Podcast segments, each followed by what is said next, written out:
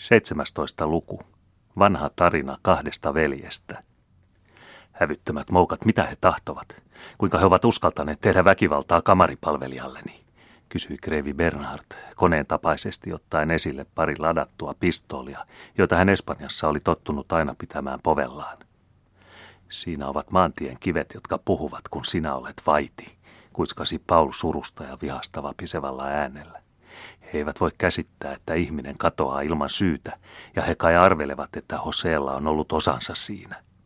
Siis sinun liittolaisiasi, virkkoi Bernhard kylmästi. Mene tiehesi, Hose. Ei kukaan rohkene sinua enää loukata, ja ennen kuin lähden Tukholmaan aion rangaista noita uppiniskaisia lurjuksia niin, että tuntuu. Söderlund, ja hän kutsui kelloa soittaa isänsä vanhan uskollisen palvelijan saapuville. Sulje ovet ja sano tallirengeille, että he ruoskilla ajavat tuon häpeämättömän roistoväen takaisin kylään. Sitä ennen on sinun näytettävä toteen, että he ovat väärässä, keskeytti Paul hänet uhkaavasti. Mainiota, minun pitäisi siis hieroa sovintoa talonpoikien kanssa. Ja mistä jos saan kysyä? Tiedätkö ystäväni, että alan saada yhtä huonon ajatuksen ymmärryksestäsi kuin muista viehättävistä ominaisuuksistasi?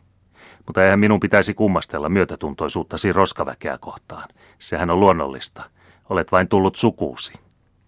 Tuskin hän oli saanut tämän sanoneeksi, kun Paul puristi niin rajusti hänen vasenta kättänsä, että kolme sormea nyrjähti sijoiltaan ja veri tunkeutui esille kynsien alta.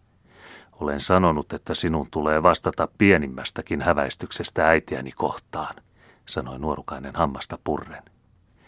Onneksi olivat kahden salissa – sillä se verisen vihan ilme, joka yhtäkkiä leimahti Krevi Bernhardin ylpeissä ja tylyissä kasvoissa, oli niin hirmuinen, että Paul itsekin väistyi ja heitti irti sijoiltaan menneen käden.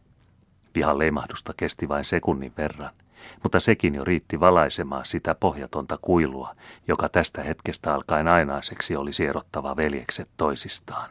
Mieletön poika, huudahti Krevi Bernhard, joka nyt tarvitsi kaiken kuuluisan taitonsa voittaakseen vihansa raivon ja ruumiillisen kipunsa.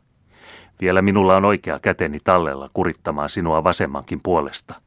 Ja jolle minä onnettomuudekseni olisi pakotettu sanomaan kurjaa sukupattoa veljekseni, ei minua mikään pidättäisi vastaamasta sinun kädenpuristukseesi niin kuin jokainen aatelismies tekisi minun sijassani mutta täksi kertaa voi olla siinä tarpeeksi, että saat tietää, minkä tähden sinä hullun tavoin olet rynnännyt ulos huutamaan omaa häpeätäsi. Se olkoon minun kostoni ja sinun rangaistuksesi. Enhän ole puolen tuntiin tahtonut muuta kuin saada kuulla totuuden valheellisilta huuliltasi, vastasi Paul yhtä ylpeästi. Ja sinä olisit voinut säästää itsesi minun kädenpuristukseltani, jos olisit suostunut pyyntööni. Sano pahinta, mitä tiedät. Herjaa minua niin paljon kuin tahdot, mutta älä vain herjaa äitiäni ja puhu totta. Mistään häpeällisestä teosta et ikinä voi minua moittia. Arvostele itse, sanoi Kreivi Bernhard ja heittäytyi olkapäitänsä kohauttaen lähimpään nojatuoliin. Suvaitsetko istua, sillä sinun hyväilysi ovat sitä laatua, että ne uuvuttavat. Pauli istahti hänen viereensä. Ainoastaan jalan pituus erotti heidät toisistaan, ja kuitenkin oli matka heidän välillään muutamien minuuttien kuluessa kasvanut moneksi penikulmaksi. Niin, alkoi Krevi Bernhard. Olkaamme nyt vaihteen vuoksi suoria ja vilpittömiä toisiamme kohtaan. Enkä hän oikeastaan tiedä, mitä varten näihinkään saakka ole vaivautunut säästämään sinun hienotunteisuuttasi, koska luonto näyttää niin emintimän tavoin antaneen sinulle tätä kykyä. Mutta emintimästä puheen ollen muistanet ehkä, että äitisi oli kerran kamaripiikana Falkbyyssä, jossa hän sai turvapaikan muutamain pienten Tukholman seikkailujen perästä, joista ei maksa vaivaa kertoa. Sinä unohdat sopimuksemme, huudahti Paul uhkaavasti. Aloitat valheella ja jatkat solvauksilla. Pyydän päästäkseni kaikista enemmistä hyväilyistä, herraseni. Mutta paina puuta minä pyydän, ja palatkaamme asiaan. Niin kuin tietänet oli isäni niin heikko, että kahden kolmatta vuoden vanhana rakastui erääseen halpasäätyiseen tyttöön. En muista nyt tällä hetkellä hänen nimeänsä. Ja tämä hauska suhde keskeytyi, kun hän meni naimisiin äitini kanssa. Pahaksi onneksi ei hänen kauan suotu elää puolisonsa kanssa, joka oli kaikin puolin hänen arvoisensa. Kreivitar kuoli ja jätti jälkeensä kaksi lasta, sisareni ja minut. Joku aika sen jälkeen seurasi isäni kuningasvainajata tämän matkalla Suomessa – ja tuolla mainitulla tytöllä on tosiaankin kiusallista, että olen unohtanut hänen nimensä. Oliko se nyt Österlund tai Eppelruus, mutta se nyt on oikeastaan yhden tekevää. Oli miten oli. Hänellä oli vähän omaisuutta, voista ja talista sulatettua. Ja kun isäni sattui taittamaan jalkansa, oivalsi tämä älykäs, jo hieman elähtänyt neito, että hyvää tilaisuutta ei saisi jättää käyttämättä. Hän pani palsamia isäni hellälle jalalle, isäni taas hänen hellälle sydämelleen. Sanalla sanoen, hän saavutti tarkoituksensa ja tuli kreivittäreksi. Kurja herjaaja. Ei, herran tähden, ei mitään kohteliaisuuksia. Minä olin siihen aikaan ainoastaan kuuden vuoden ja sisareni neljän vuoden vanha.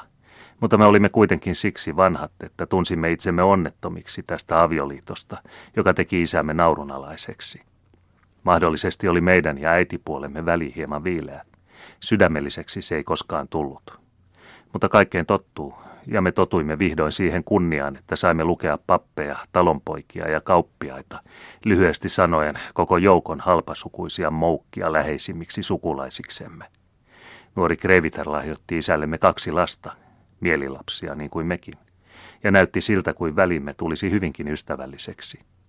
Sillä välin minä matkustin ulkomaille, sisareni joutui naimisiin, ja isämme, joka on erittäin myöntyväinen mies, sinä parjaat isämmekin hiukan kärsivällisyyttä, jossa on pyytää.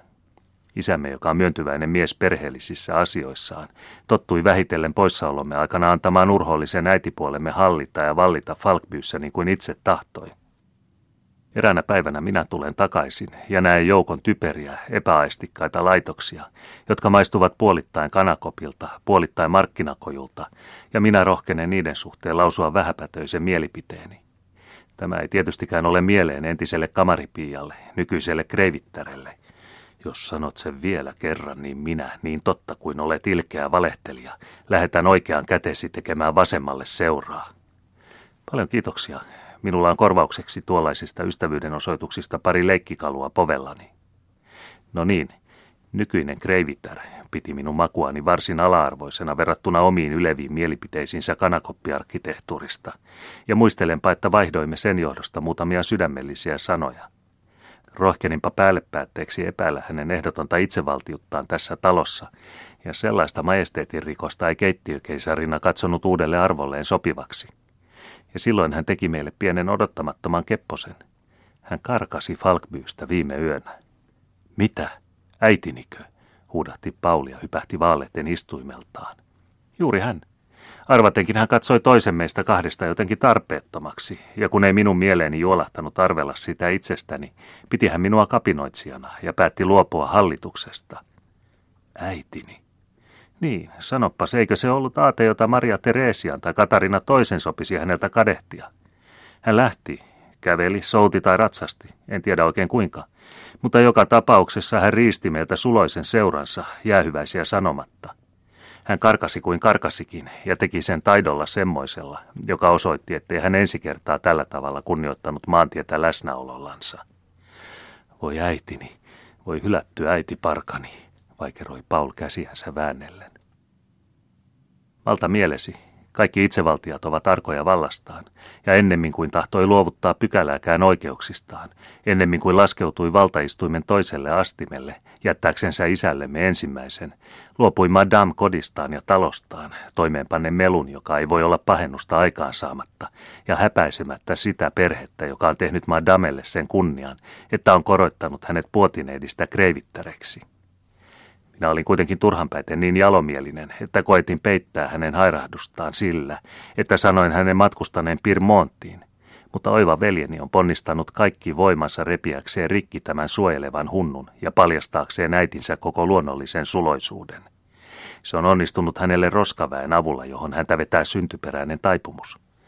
Ja kas tässä, nuori herraseni, mitä minulla on vastattavaa haaveiluihisi.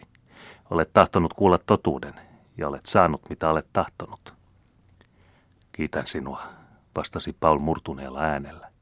Solvaustesi välistä ammottaa liiankin selvään kauhea todellisuus. Hän, jota rakastan enemmän kuin elämääni, hän, jonka ylevätä sielua sinä kaikkine kokemuksinesi olet liian halpa ymmärtämään. Hän harhailee nyt hylättynä, onnetonna ja yksinäisenä maailmassa. Nyt tiedän kaikki. Olen toimiva sen mukaan.